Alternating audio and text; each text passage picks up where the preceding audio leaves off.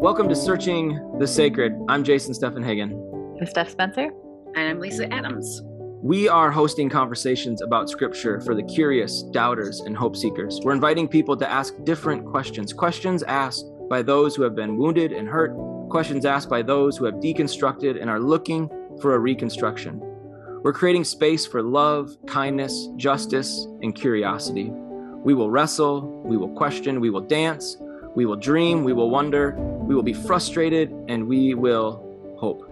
We aren't searching for singular answers or solutions, we are searching the sacred. Well, hello and welcome to Searching the Sacred. We're in season three, and we're excited that you are joining us. And for this episode, we have a special guest. Sarah Nichols is joining us. And being that she is known best by Steph and Lisa, I'll let Steph do the introduction formally. Well, um, I've known Sarah for uh, six years, I think, somewhere around those uh, lines, and uh, was lucky enough to get to know her when she came into the 40 Orchards community. And now she's actually one of our uh, teachers. We really uh, trust the way that she sees scripture. Um, she's got some really great Hebrew insights um, and is really fun to see step into that role. So, um, maybe, Sarah, what would you say about yourself that you want the listeners to know?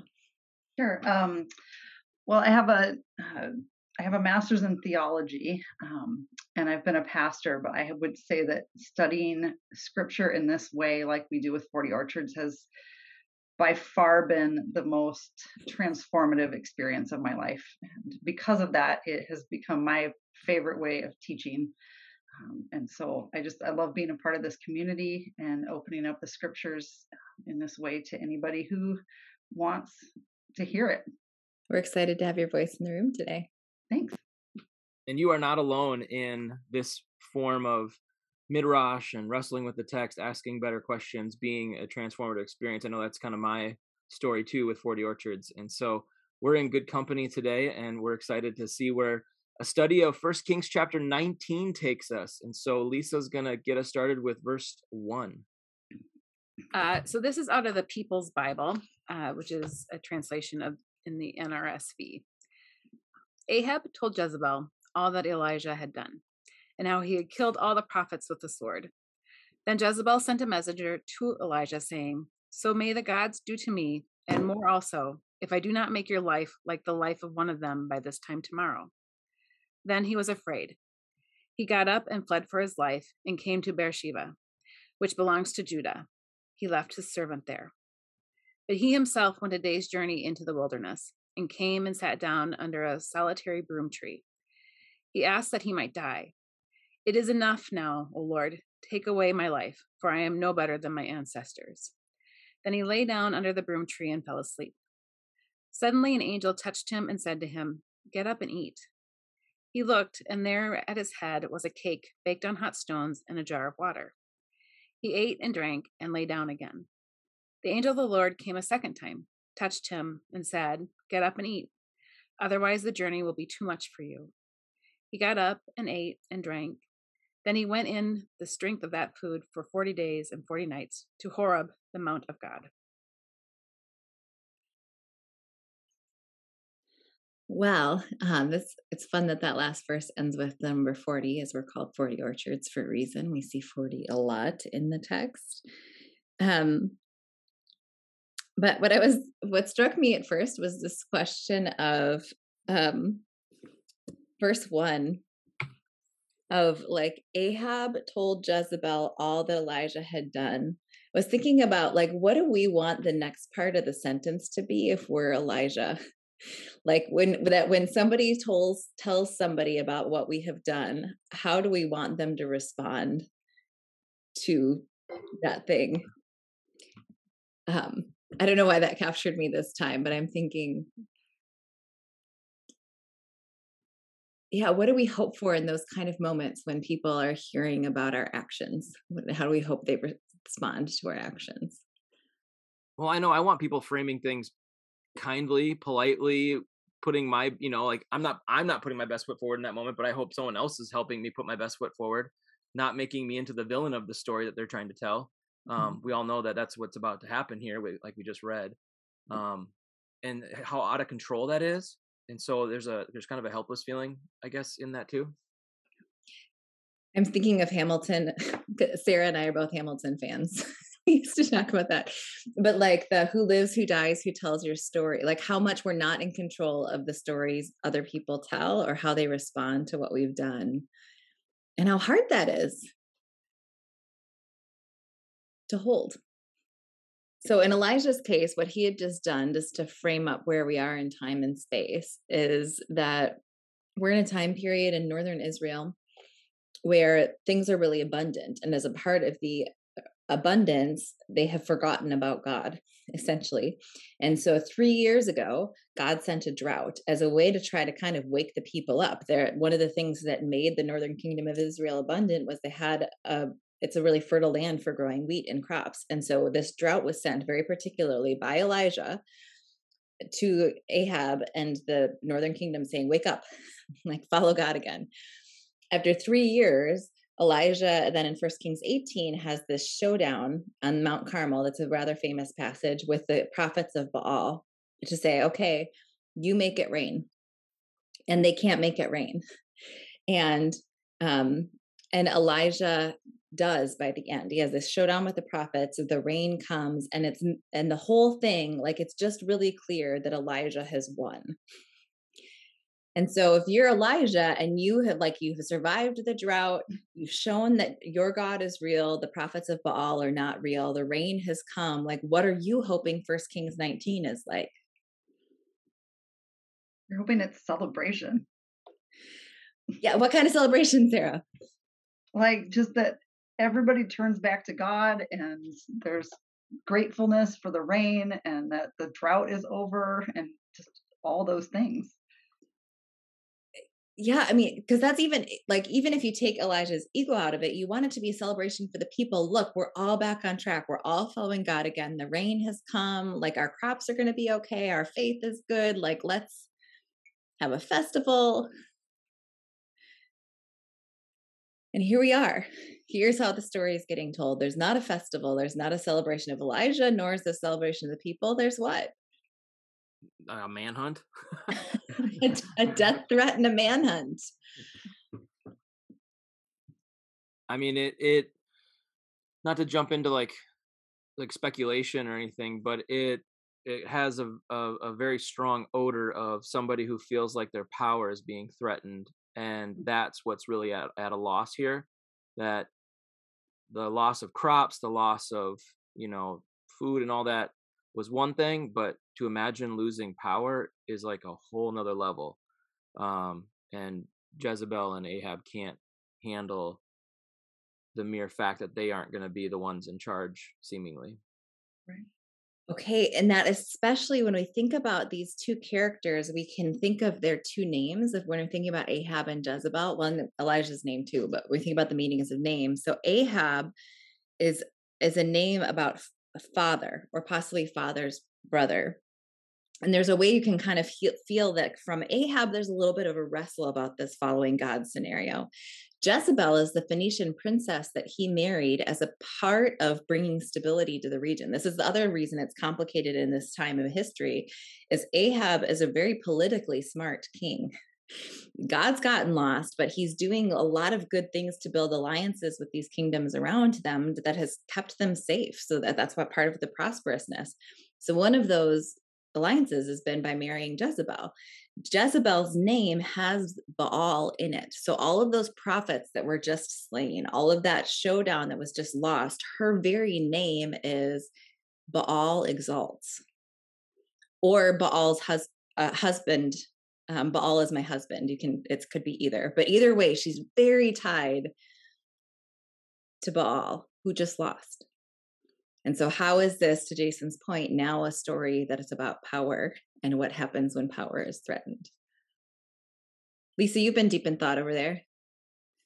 Oh, I was just thinking about all this. Like, this story has lots of like, um, how do I want like things like Flash, it's got lots of common things that like when you read it, you're like, oh, I feel like I've heard that before. Oh, I've heard that before. Oh, I've heard that before. so I was thinking about all those things while trying to like take in the context of um I don't know, like who is Jezebel? And it's interesting that it's a woman with so much power. Um not a godly woman in terms of but like she has a lot of power mm-hmm. um which yeah. is a moment of scripture where you're like darn it this would be such a good time for that woman to use her power better. And because it becomes once again like when people think about women in the bible who have recognizable names there's so many women we've forgotten and people talk about a woman being a jezebel. Mm-hmm. Her story is remembered and her story and the way that she's interacting here is part of the story of how women are held and remembered. Right. jason's kind of mad at her jezebel do better. But maybe that's where we need to like like pause and maybe even i mean I, i'm the last person that should probably put myself in her shoes but like if i'm a woman in that time period and i'm coming from a different country and I have this name that is reflective of a worship of a certain god, and that god is defeated, then maybe the reaction of Jezebel, although we've culturally characterized it as like, don't be a Jezebel, whatever, maybe it's like the most natural reaction, and we could have some empathy. Like, maybe she's feeling at her most vulnerable, most backed into a corner. Like, am I about to lose all power? Like, like if I was good for political gain and now I'm not, then is death what's next for me? Is servitude what's like I don't know where I go from here. And so we got to take the head of the snake off otherwise I'm I'm done for. Like I I'm just trying to like imagine all the I guess healthy reasons why Jezebel would want to be so angry. I don't know. You know, go ahead, Sarah. Oh, we shouldn't be surprised that she's doing this. I mean, it fails in her name, and really the the bigger villain is Ahab for having married her in the first place. Like he's not supposed to be making these kind of political alliances, even though from a worldly perspective they make sense. That's not what Israel's supposed to be about. So um, he's he's caused a problem by bringing her in in the first place that shouldn't have even been a thing. Mm-hmm. And and he's pre- like he's also the one that's underneath this like he set up a whole thing and now he's coming to Jezebel saying, like he stirs it up. And right, and he's the part of you don't notice him, you're paying attention to Jezebel, but like Ahab's actually the mover under here. Right. Mm-hmm. Right. He was there at Mount Carmel and now he's telling why is he telling Jezebel? Like he's the king. Like he's doing some mm-hmm. Ahab's not innocent in all of this and what is he going for? And i love the empathy of i think it's such a great way to read scripture. Can we find ourselves in all of the characters? Can we find empathy for jezebel and like how it feels to lose, have your power threatened especially if you're somebody who hasn't who's not a part of a group that's usually had power? And so jezebel's in that spot. Can we have can we see ourselves as ahab sort of stirring the pot and saying okay i'm not sure where i want to land. By the way first kings 18 has this a rather famous verse of like why are you um, stop hopping from one to another? If baal is god follow him. If if our god is god follow him. I think we referenced that actually in our bonus episode. So that happens in the showdown but you can see that ahab's still hopping. Like in the beginning of first kings 19 he's sort of hopping back to jezebel after having been with a like he's sort of with elijah on the mountain like all right i got it. Now he's hopping back to jezebel and how are we like that? How are how do we keep hopping? How do we have trouble sort of staying on a path? And how are we like elijah? Okay. Well how do we sidle up to power?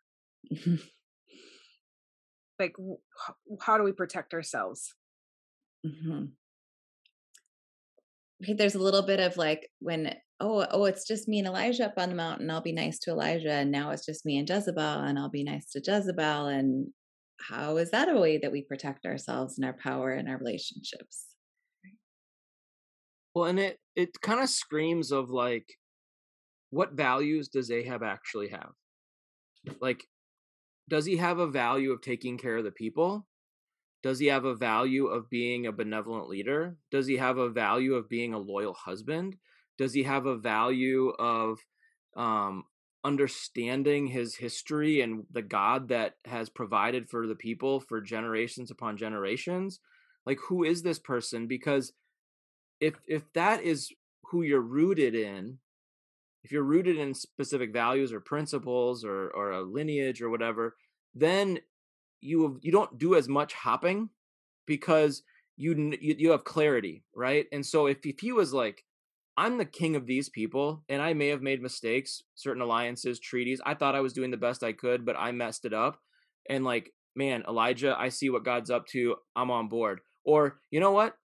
I'm a married man. I'm loyal to my wife regardless. Like I'm I'm going that direction. Like then you tell Elijah right away, sorry, I don't care if this altar gets burned up or not. Like we're going this direction. Like I mean, he's just so wishy-washy and I mean it, it sorry, I'm going to make a modern reference. It sounds very politiciany that like politicians will say one thing when it seems like maybe politically advantageous for them, but then suddenly they're kissing the ring of the very thing they say they're against because it's actually politically advantageous for them now. And it's like, well, what morals or values or principles are you actually standing on? Because I don't know who, who you are anymore. Mm. Um, and and it, it gets really uh, really dicey really fast to to find trust. It's I think it's a great comparison, Jason, because that I would say that is what we see as the guiding force of Ahab is whatever the politically advantageous thing to do, that is the path that he takes. Um, and so what if that's his guiding force? And what do you do if that's the guiding force? Sarah, what are you thinking about right I now? Because you already referenced Hamilton. He's he's Burr. Like in, in the Hamilton story, like Burr always sits back and waits to see like what's going to be the most politically advantageous and he never wants his actual opinion out there because he wants to make sure he ends up on the right side. Yeah, okay now he's, he's this is hamilton elijah is is hamilton and ahab is burr? Except for the fact that it's as if ahab it's aaron burr but in the position of uh george washington right? I mean it's it's not yes it's not the the secretary yeah. or the vice president or whatever it's the yeah. actual president it's the king it's the one who can make all the changes in the world can set trajectory can shape a nation uh, can shape worship you know i mean that's the power of the king and and yet here we go like we're we're playing this hip hop you know bounce around role so unfortunate i was thinking about like kings and the just the setting up of like what people expect from their king. And so it's interesting to think of again that expectation that people want a king who will be their warrior who will go in front of them that will like win everything and in some ways like we're seeing again a king that is not kings don't do actually the thing that everybody wanted them to do. They just they aren't capable. Mm-hmm. so we have like these really we have these expectations of leaders i think it falls into the categories of pastors for us too. We have these expectations of like what they will do for us and that's not actually like they don't do that. Mm.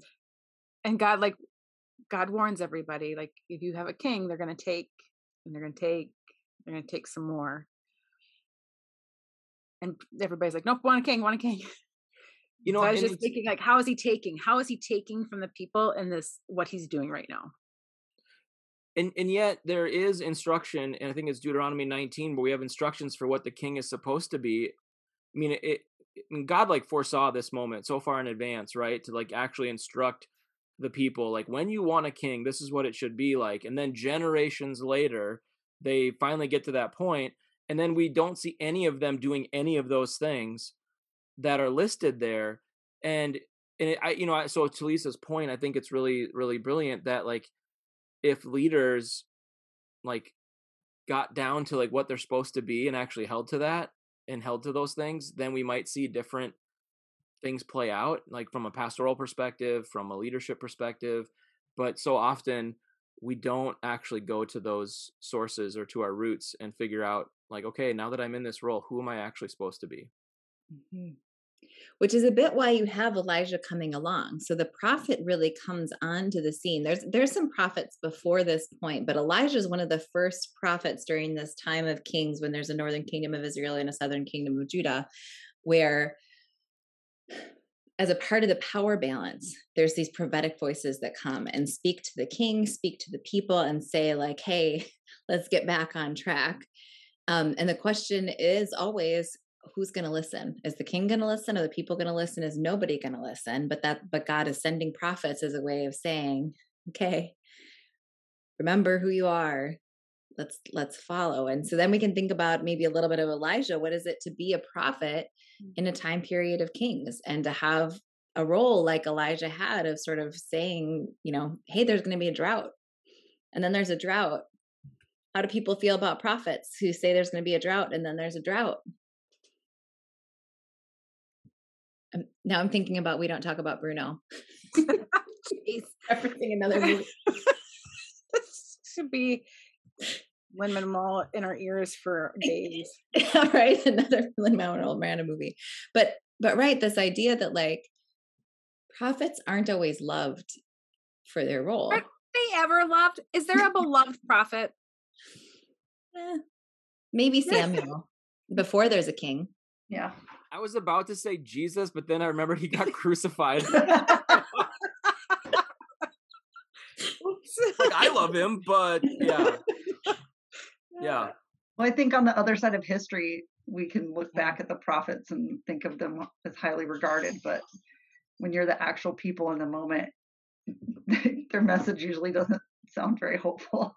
Yeah, well, because you're speaking truth to power. So if we think about people trying to speak to truth to power in the modern day, like how does that go? Right.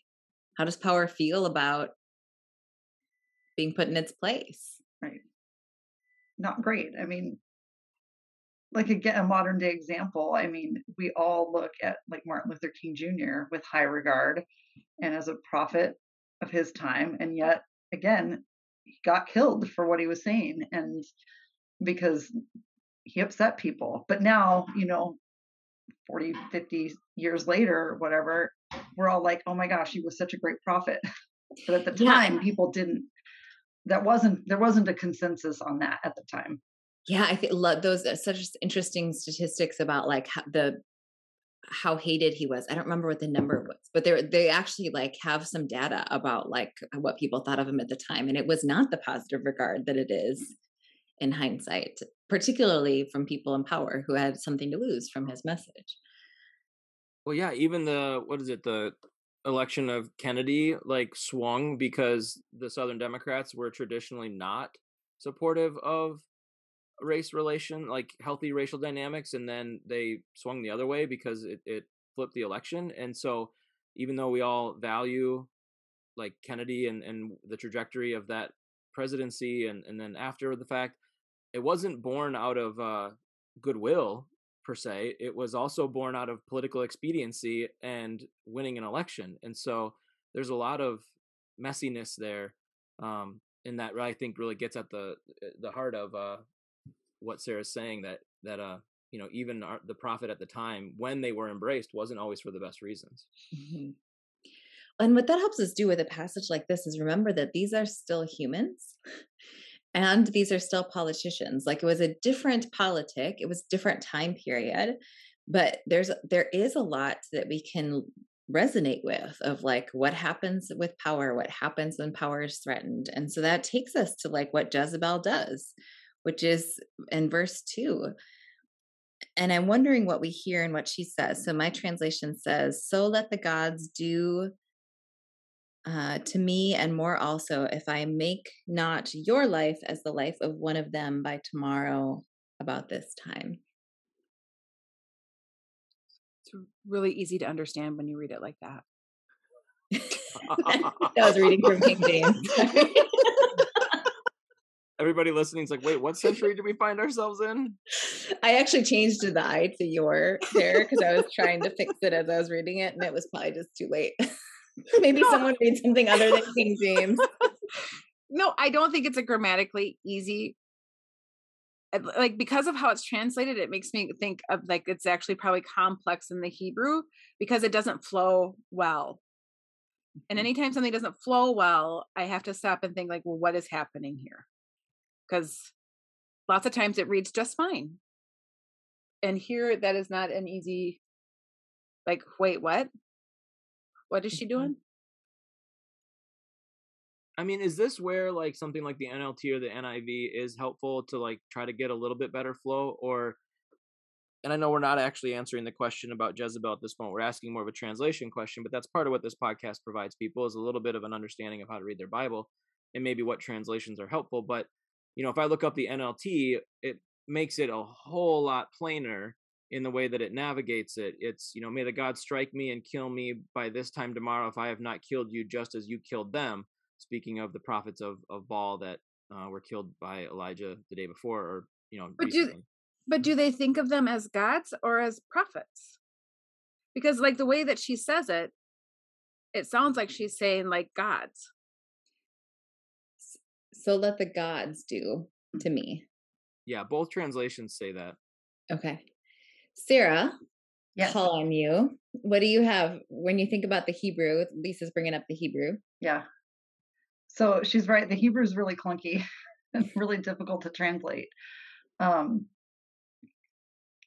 I've got it up and looking at it right now. Um, I mean, I think the, the translators are doing the best they can with a pretty clunky chunk of Hebrew here. But one of the things that really stands out to me is that the word nephesh is used here. So it's not necessarily talking about like his body, but his soul um, is probably the best. It, soul is the best translation I think we have, but nephesh also kind of gets at more than what we tend to think of as just like a soul that leaves our body. It's like it's all of us, like the whole of our our being. So both our physical body and our soul, maybe in some and the essence of who we are as a person. Okay, is that, so the, is that the word where the translators are using the word life? Like, if I do not take your life, like the life of one of them by this time tomorrow. yes, and That's it's the word, okay. If I do not make your nephesh as one of their nephesh by this time tomorrow. Right. Um, and so nefesh, just to sort of keep rounding out what Sarah's bringing us to, that's the word for people familiar with Genesis 2 7, that when when Adam is formed from the dust of the Adamah, of the ground, the human becomes a living nefesh. And so, what is it to become a living nefesh starts to get at this thing of it's not just our bodies, nor is it just our spirits. Um, it's our being, it's our um, it's it's what makes us who we are. And Jezebel is saying, "I'm going to make all, the whole of who you are as them." And so, what's in that, and all of the clunky Hebrew around it? Like, what kind of threat is that? Uh, One of the ways I'm thinking about is this conversation we just had about power grabs. Like, what happened to those that he just battled with? What happened to their beings? not good stuff Well, he didn't just kill them for being like, you know, prophets of like a quote unquote false god or something. Like it, it, it was that they were proven through this dynamic mountaintop expression to be without any power. Like nothing happened no matter what they did.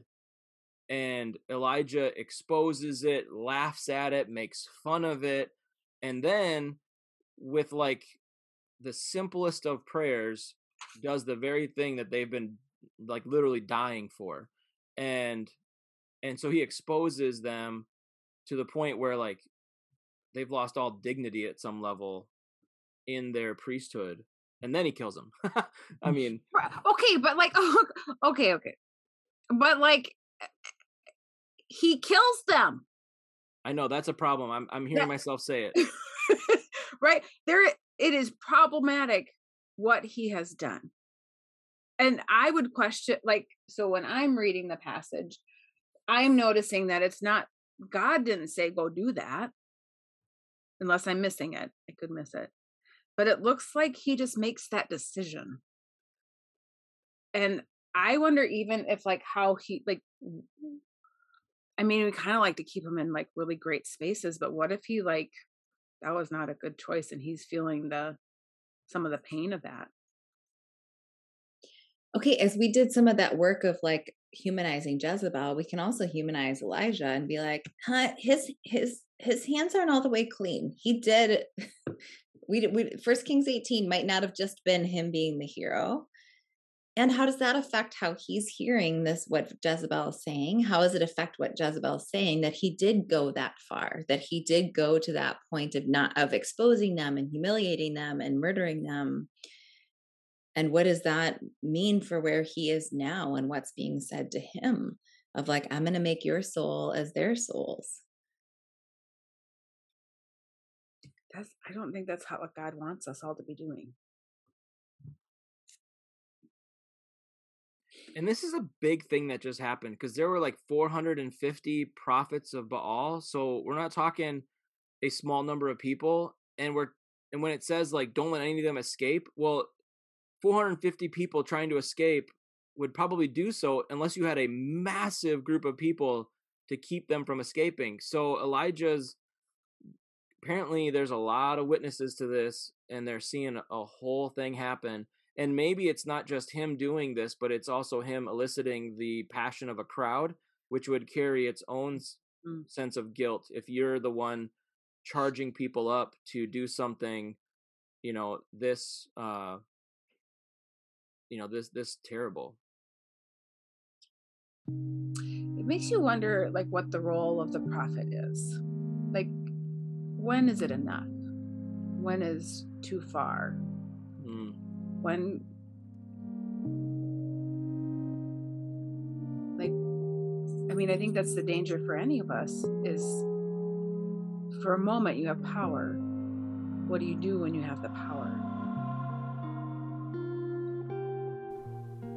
Hey everyone, it's Jason, and we're going to continue this episode in just a moment. But before we do, I wanted to let you know we are starting a Patreon page. Patreon is a site for people to give a monthly donation for the work of a podcast or other creative endeavor. And so you can go to patreon.com, P A T R E O N, and you can search Searching the Sacred and then sign up to become a follower and to donate on a monthly basis. That could be as small as $1 uh, a month, $5 a month, $10 a month, or more. Whatever you think works for your life and for the work that we're doing, we would appreciate any support that you can give us so that we can continue to put this podcast out there and to continue to do this work. We are grateful to do it.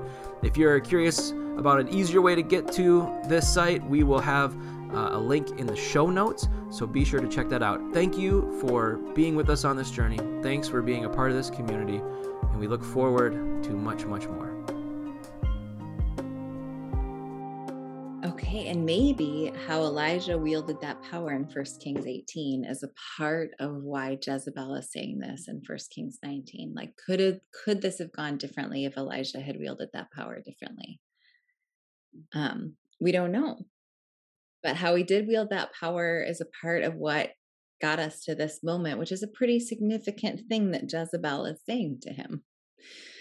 Um, maybe it means death, but maybe it means more than death. Maybe it means I'm going to, you're going to be publicly humiliated. Like all of these things that you've just put me and my prophets through. It's now going to happen to you. And maybe part of his fear and, and desire to run is because he sees this a similar evil within him and wonders like well if it came for them why couldn't that come for me? You know and um that would be pretty scary to like suddenly see yourself and in, in your enemy. Ooh um jason you're taking us to verse 3 really mm-hmm. well because of um how you just said that so say that again. It'd be pretty scary to see yourself in your enemy so, verse three, our translations say, my translation says, then he was afraid. Anybody's translation have anything different than that? And when he saw that, but the that is in ital- like italics. Okay. So our translators are having a question about verse three. Is, is Elijah afraid or is Elijah seeing? Sarah, can I put you on the spot to say a little bit about that? Sure. so the word is the same word, and it can be translated either as fear or as seeing. Um, and the way you can go with it for seeing is like discerning. So it can be a literal scene or it can be a figurative scene, Um, which I just think has some really cool implications. Like, is he afraid or is he perceiving something? And to Jason's point, if he's perceiving something, is he perceiving it about the moment? Is he perceiving it about Jezebel? Is he perceiving it about himself? Hmm. What is he seeing? And what is he afraid of? What if we translate it in both ways? Makes me think about um, I was thinking about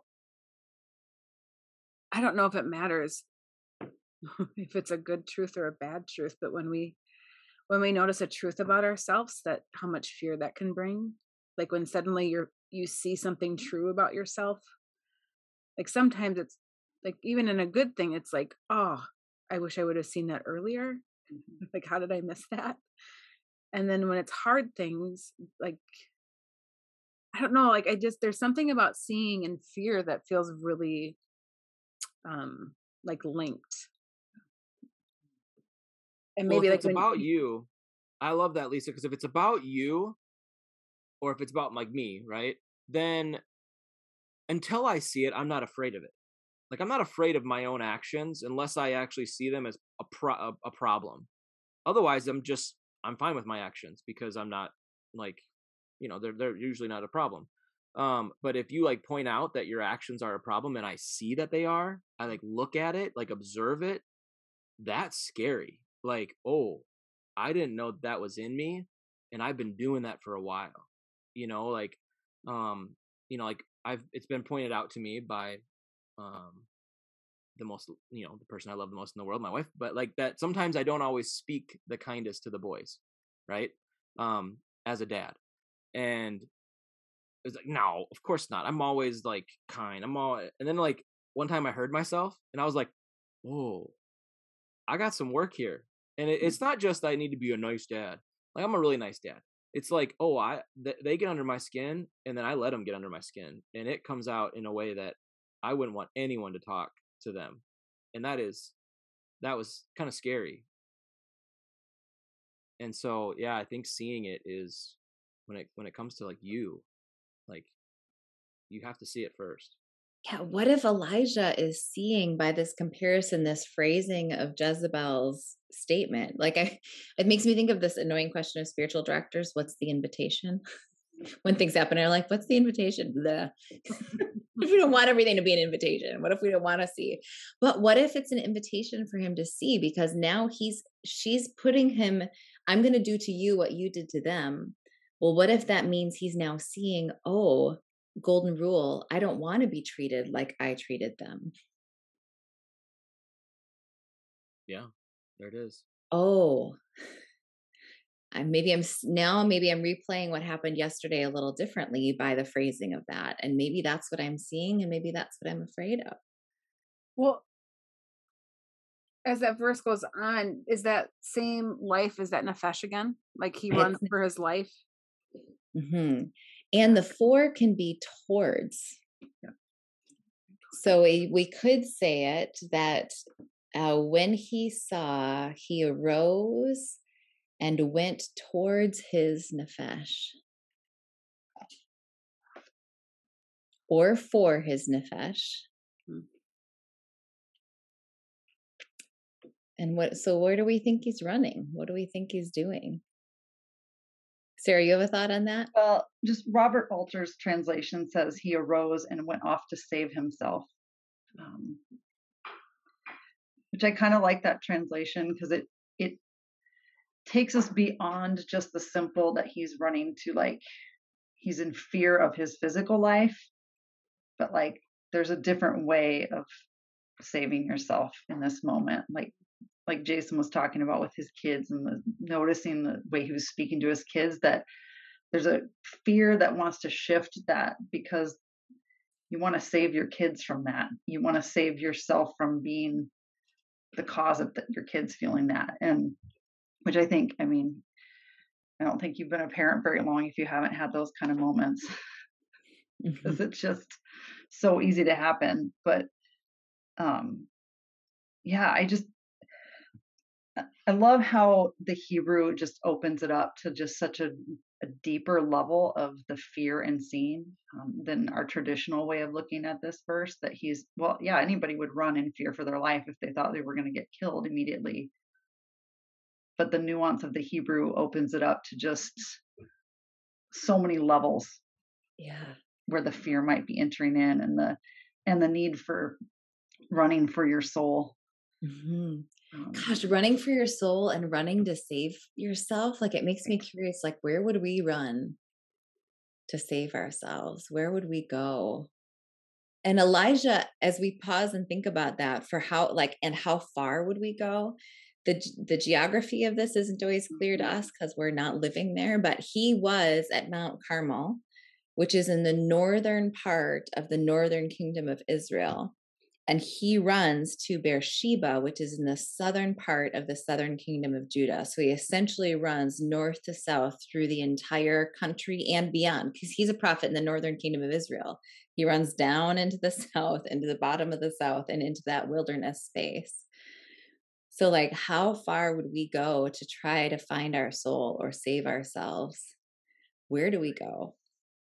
Well, and, and geographically, correct me if I'm wrong, but it's like the opposite path of how Israel came to be in mm. that land, right? So he's going like they they came up through the wilderness and went north and now here he is running back south like traversing the whole expanse, you know, almost reversing the uh the kingdom in a way.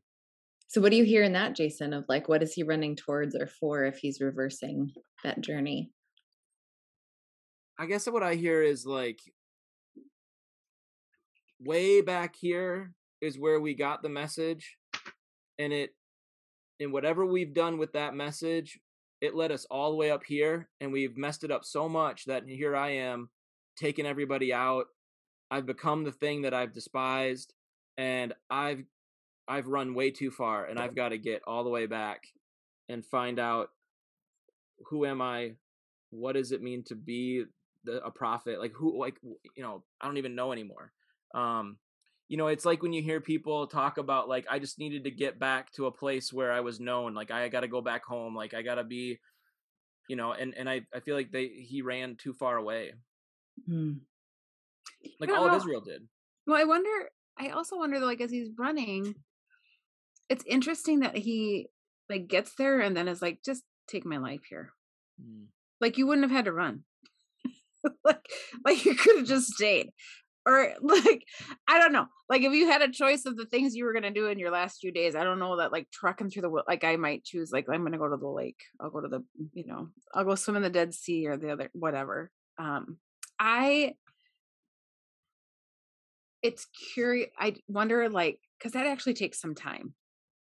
Like this the passage doesn't give us a lot of time but to run like it's going to take him a while to go from the north to the south. And so like i i just think about all the times i've been um like where i knew i needed to like process or like work through something and it was taking a physical action. Like that to think about taking it that long and going that far before you get to the point where you're like okay it's like it's time for a decision like or i'm ready for the thing. Um i just wonder about like what what each morning and what each evening like what what was this like as he was and somehow there's a servant there. Like somebody's with him he's not by himself. So i actually wonder too about like what conversation like um like he's got a companion that is or servant. I don't know if that's considered a companion. it's a slave, it's somebody he's taking with him, Mhm. but it's somebody that's with him. Mhm. Well, it's an interesting question. If we were to go further into the passage and the conversation he has with God, as Elijah feels very alone, um, that's what he's going to complain about. But he, it looks like he had a servant that he left there. So, did he feel that companionship or not? But, that question of like, yeah, how far are we willing to go to remember who we were before we got lost? What is it to take that journey and to know when we're ready to talk, to know when we're ready to process something deeper. And I love what he says when he gets there. So he, he gets to Beersheba, he leaves a servant there, and he goes one day further in by himself. And at that point, he sits down and he says, It's enough. Take my nephesh. So his prayer to God at this point, and it's the specific name of God, is that living presence Take my nephesh, for I am not more tov than my fathers. So tov is that Hebrew word for good. And I wonder if what we hear and what he's saying, what is this moment he's gotten? He's traveled this far, and this is the thing he's got to say to God Take my nephesh. I'm not more tov than my fathers.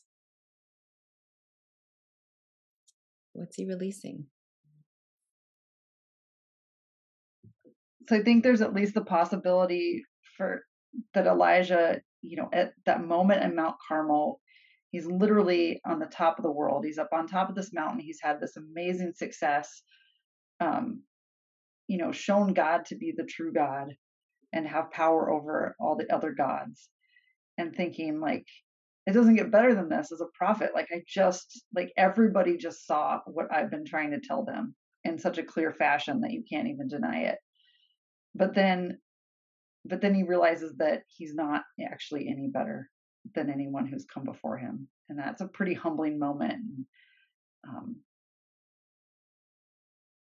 I actually think there's something really cool about the fact that he flees south to the wilderness in this place to be alone with God to address the issue. Mhm. He knows there's a problem. And so he goes to a specific place in order to address it. And he goes to God. Yeah, when we think about like where he travels, he's not just wandering. He's going here. Why is he going here? So Beersheba is a spot that people have met with God before. Like that's that's a place where um Hagar wandered in Genesis 21. It's a place, and God met her there. It's a place where Abimelech and Abram um, made a covenant, and God's God met there. So, like Beersheba has come up as a place, and then he goes one day further than that, and then he's gonna at the end of the verses we read, he's gonna go to Mount Horeb, which is the same as Mount Sinai. So he's like finding places where God speaks. Midbar in Hebrew is um, the word for the wilderness, and the root verb of it is daber, which means to speak. The wilderness is a place where God speaks. So I'm I'm running towards my nefesh. I'm running to save my life, and I go to the wilderness. I'm like God, God, you got to speak to me in this because this is like, how are you going to meet me? It's enough. Take my nefesh.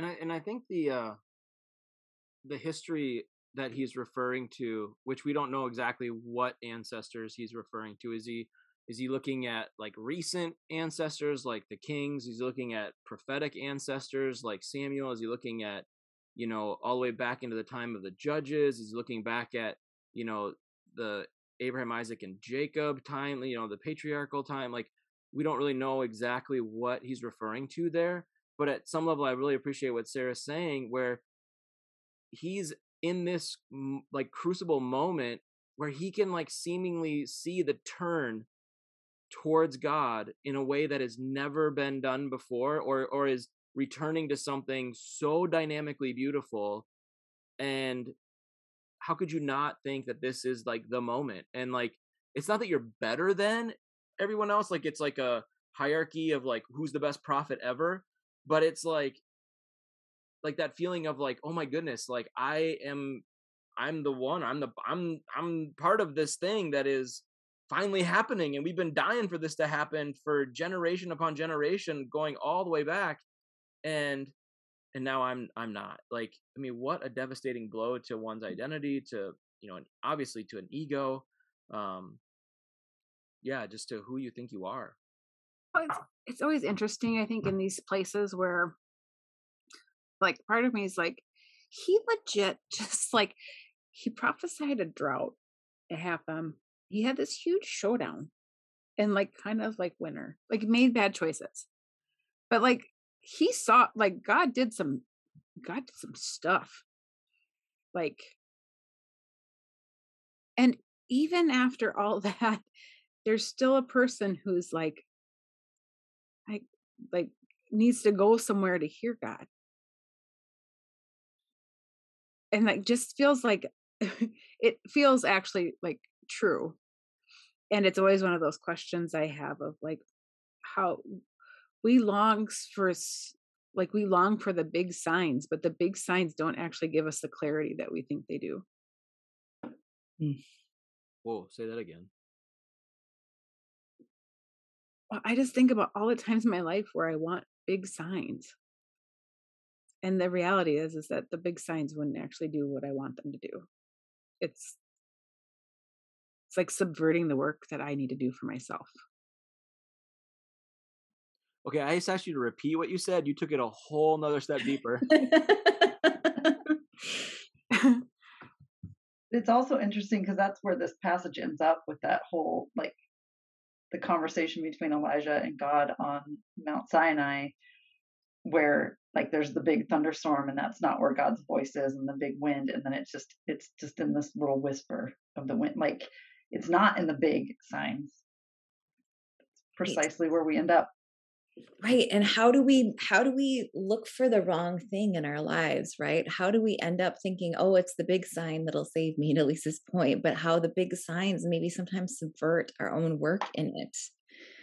And what is it to seek the voice of God, to to ask these identity questions, to go out into the wilderness, to say the honest thing, to follow that invitation to see all these kind of things that have been happening to Elijah.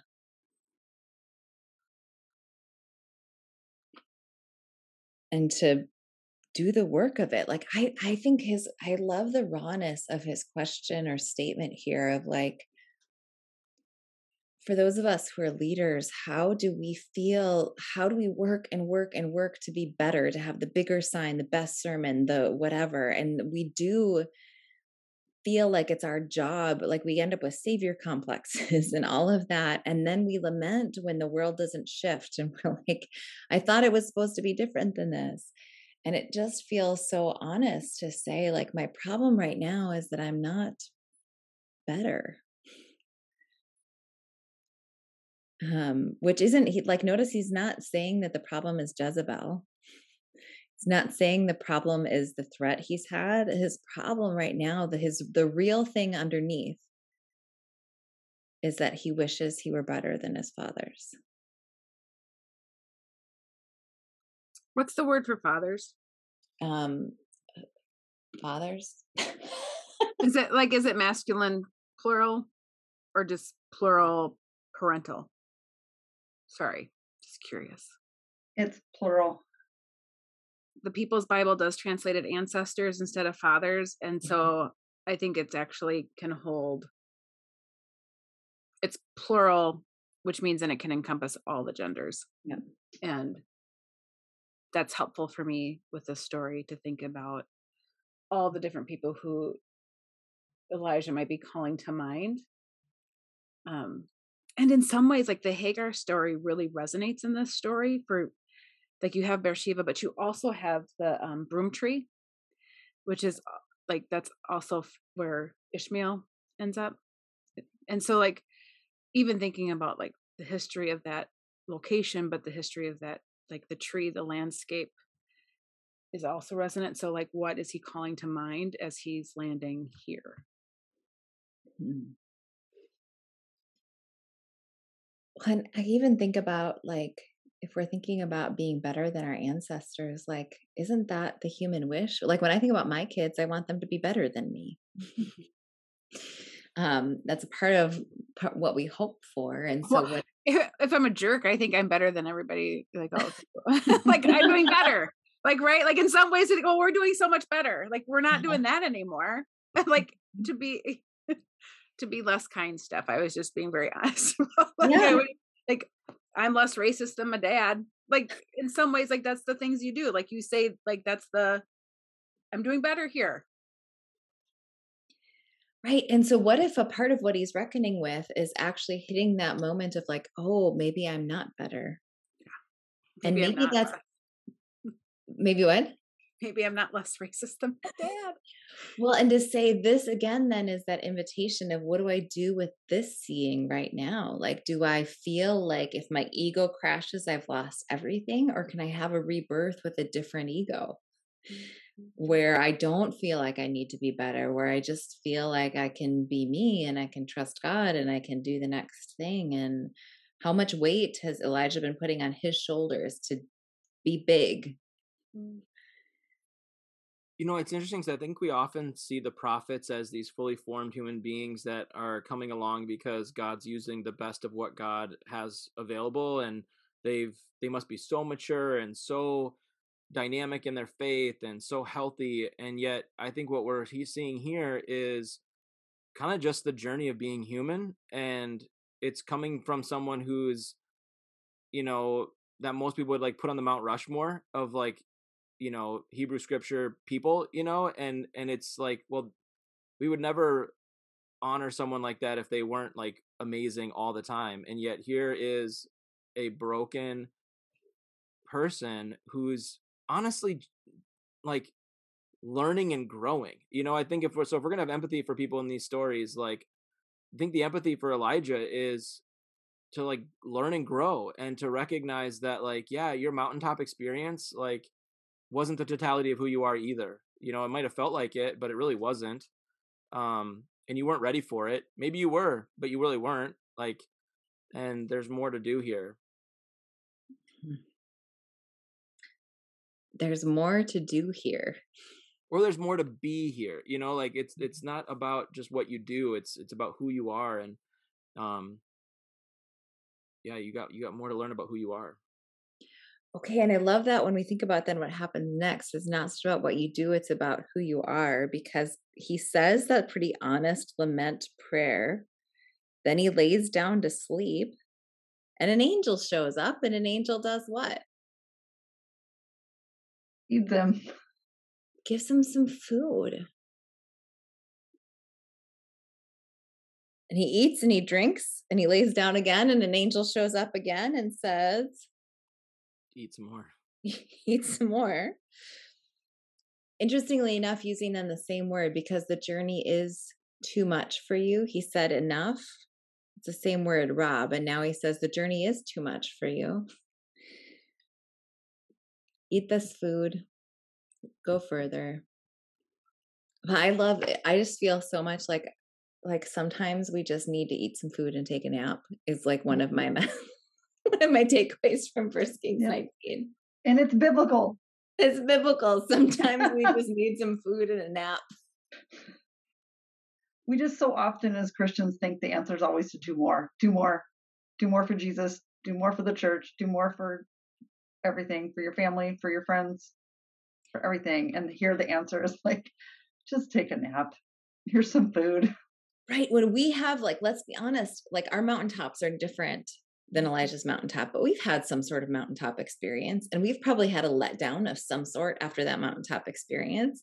And often our response is, let's try to have a higher mountaintop. Let's try to have a bigger impact because that'll stick.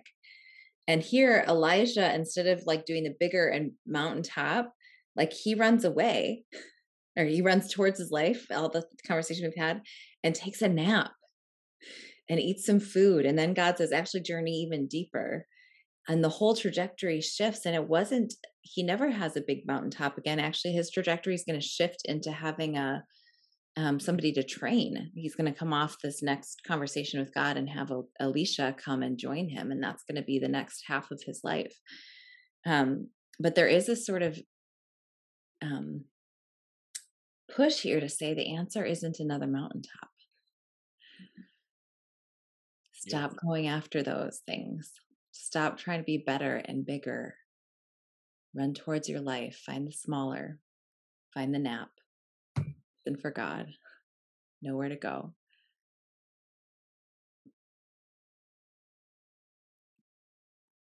Yeah, you know, it's interesting because I think often I I wonder back at like how I remember certain biblical characters and and when my when I think about Elijah, my first thought is to is to go to the Mount Carmel moment and it's not the moment at the end where he's obviously taken out all these priests of Baal, but it's that moment of like such a confident follower that can pray down fire from heaven, like has all this trust in the face of all everyone around him, you know, thinking he's crazy. And like that's the kind of faith we need to have is like that kind of faith. And I'm not saying that we shouldn't, but like my first thought isn't of an Elijah that's been humbled, isn't of one who is desperate, isn't one who's so depressed that he wants his life to end or afraid or thinks that he's, you know, not cut out for what God has for him. Like that is not who I have in mind. And it's that person, the humble one, the one who is faced his, the worst of who he thinks he is, who then can train the next prophet. Like it's not the one that was on Mount Carmel. Like, and, but yeah, that's the one that like was always seen as so wonderful was this one that's so full of faith, not the one who had their faith completely shattered.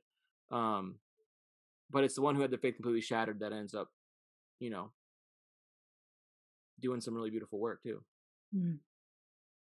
And that's interesting when we think about sort of the trajectory of Elijah in scripture. So we'll, you know, that uh, um, in the New Testament, John the Baptist is said to be in the spirit and power of Elijah. John the Baptist does these big things. He's baptizing people in the wilderness. He's eating locusts and honey and that sort. And we know those stories.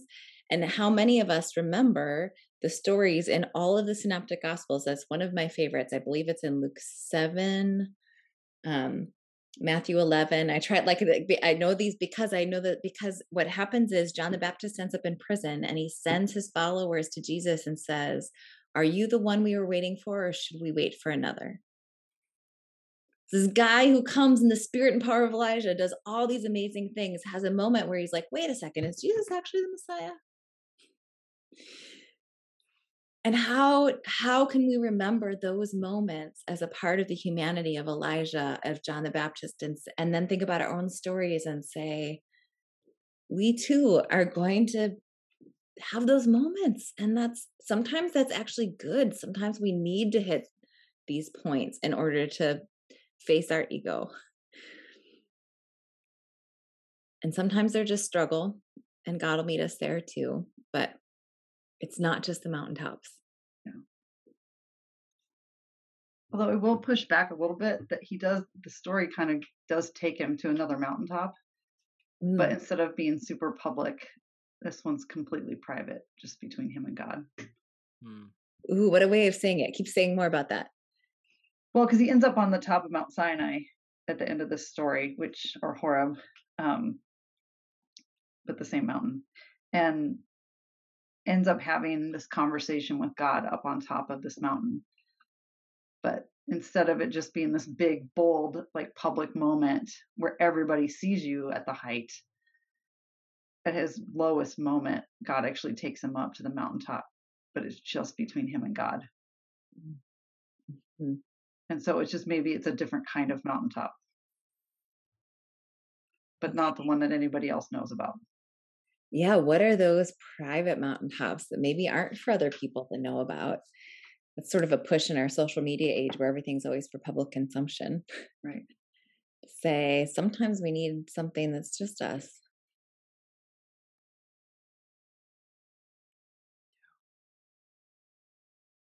That's good.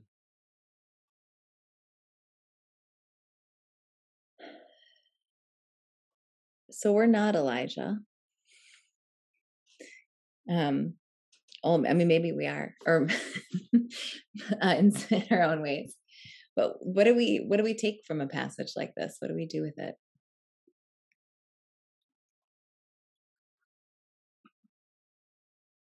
his name, by the way, did I ever say what his name means? I don't think I did. Um, so El is is for uh, is a general name part way to name God. So Elohim is God's plural. El is God. So whenever El is in a name, it's God. And then Yah, when Yah is in a name, is for that specific name of God that the Hebrew people use that we translate um, based on um, Rabbi Nahum Ward-Lev, who translates that living presence, um, because that honors that um, people in Jewish tradition don't say this name out loud. Um, but that's the name. It's, and the shortened form then is Yah. And so his name is El Yah. So like God is Yah. God is this specific Hebrew name of God. So his God, his name is that sort of strong name. As as you were talking about, Jason, of like, I've got it, I'm confident in my faith. My name is God is Yah. Um, and the, the guy whose name is God is Yah has to run for his soul have some food, take a nap, and find God again. Oh, it's interesting. It feels like it's that thing of like you have to sometimes like hitting the wall is normal in faith actually like coming to a moment of like i'm just done with the whole thing but you almost have like there's there's a little bit of imagery there to remind us like like sometimes you do have to do that alone because a lot of times the people who are with you try to fight for you to stay in it mm-hmm. right like they get worried about you like what and so like maybe dropping like maybe maybe it sucks to feel alone but actually the aloneness is what you need to come to terms to wrestle with this idea that this is part of the journey like don't be afraid of ending up at the end of it because that's not the end of it. But like it's hard to have people with you in some of those spaces. Yeah. And you're not you're not necessarily alone. Mm-hmm. it's like it's a little bit of a dance, but I just it makes me feel like I don't know that there's Elijah needed to figure out with God that God is that still small voice. And what is mm-hmm. that? What a great challenge for us to say, what is that work that is just ours to do? Where somebody else might sort of in in with all the best intents try to encourage us and keep us from that deeper and deeper question. Like Elijah has to keep going deeper into what his questions are to really get this second mountaintop experience. And what is it to have the courage to keep going, to leave that servant or person behind and say, No, I need to go one day further in, to meet the angel there and to trust the angel when the angel says, Actually, you need to go 40 more days. And then you need to climb a mountain. And then you'll have the moment.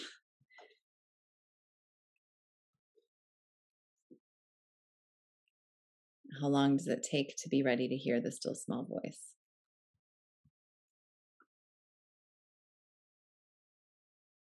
Yeah, I think that's one thing I'm taking away is it's really enticing to want to celebrate and even like I don't know, not model your life after, but like I don't know, there's something about celebrating the Elijah on Mount Carmel, but what would it be like to to model your life after or to be appreciative of you know the Elijah on Mount Sinai and the work that it takes to to be there?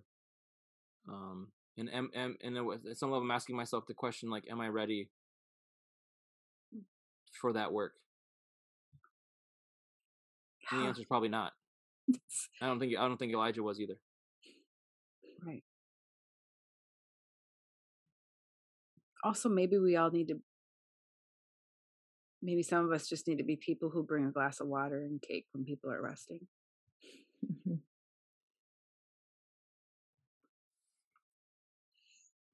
Like as much as it's an angel.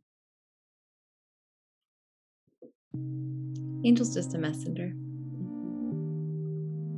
How can we bring how can we be people who have the courage to travel this far? And how can we also be the kind of people who see the travelers along the road and bring them some cake? and some water and some rest.